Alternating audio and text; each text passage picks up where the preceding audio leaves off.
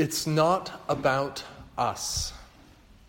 This life that we live is not about us. Christian living is definitely not about us. Worship, what we're engaged in this morning, is not about us. I know that might come as a shock in our pop Christian culture, but that's the truth from the scriptures. The Pharisee in the gospel reading, today did not get it at all, did he? Here he was, the religious leader of the day, and he completely missed it. He thought this whole religious thing was about him. He was mistaken. It's not about us.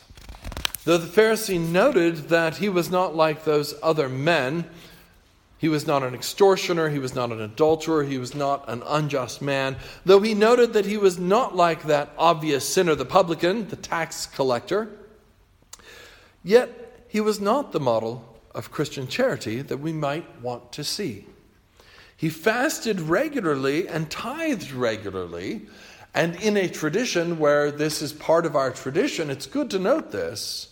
Yet, despite all that, he was not pleasing to God because these things came from a heart that was, from the text, consumed with himself.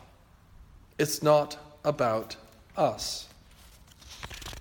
The tax collector, on the other hand, if he thought about himself, only thought about himself in relation to a perfect and just God.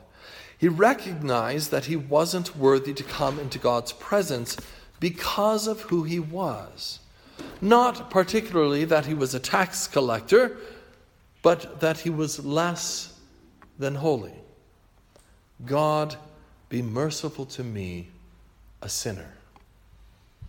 He sat there and beat upon his breast, a sign and symbol of guilt, and begged God's forgiveness. You see, it's not about us. The Pharisee did not know the first thing about the gospel that St. Paul talks about in our epistle lesson. The tax collector apparently knew and got it. He understood. It seems he would have owned the words of the former slaver John Newton in the film Amazing Grace, one of my favorite parts. He says, as an old man, and he, he's blind, he says, My memory is nearly gone, but I remember two things that I am a great sinner and that Christ is a great Savior. No matter how high one might be in the ranks of the church or society, one is still a sinner in need of a Savior. It's not about us. The Pharisee, if he had ever bowed the knee to God in his heart, was not bowing it now, but exalting himself.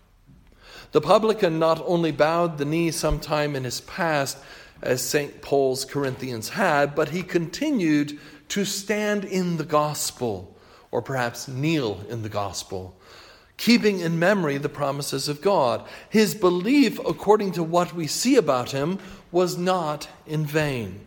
Rather, it was a continual act of faith, a standing in the gospel of the Christ to come. What he didn't realize that Christ was there. He professed a faith that understood his place in the universe. It's not about us.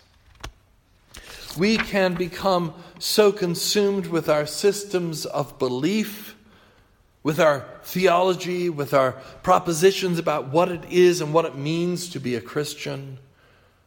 Often asked what the gospel is, a contemporary Christian will answer with an outline of the four spiritual laws, like I was taught as a child, or a summary of doctrines uh, out of one of the Reformation confessions, such as the Westminster or the Belgic Confession. The gospel, as St. Paul puts it forward in our epistle lesson this morning, is not any one of these things, not a product of our systematization, nor of our creative energy in producing booklets and marketing materials.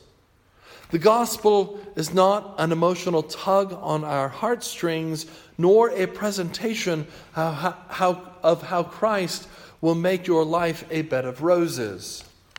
God help us.